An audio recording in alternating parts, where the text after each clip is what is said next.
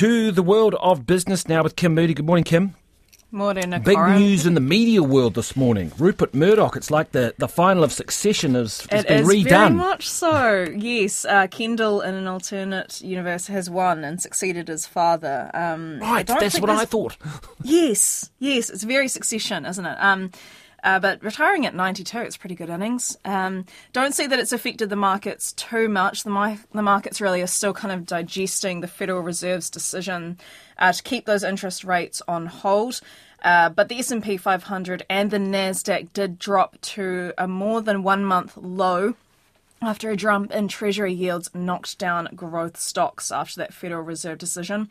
Some other news of note overnight, though not as big as Mr. Murdoch, but the Bank of England held its interest rate steady at their recent meeting, steady at 5.25%. That's a near 15 year high for them, though it did signal that rates will remain higher for longer. So, similar story we're seeing here as overseas. So the Dow Jones down 0.5%, S&P 500 down 1% and the Nasdaq down 1.1%.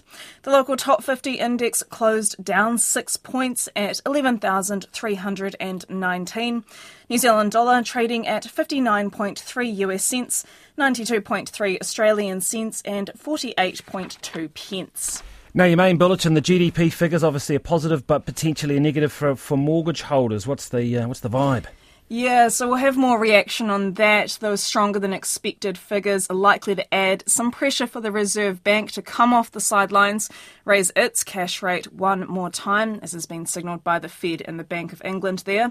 And the Serious Fraud Office and Reserve Bank have been strongly criticised by the former head of the collapsed CBL Insurance Group.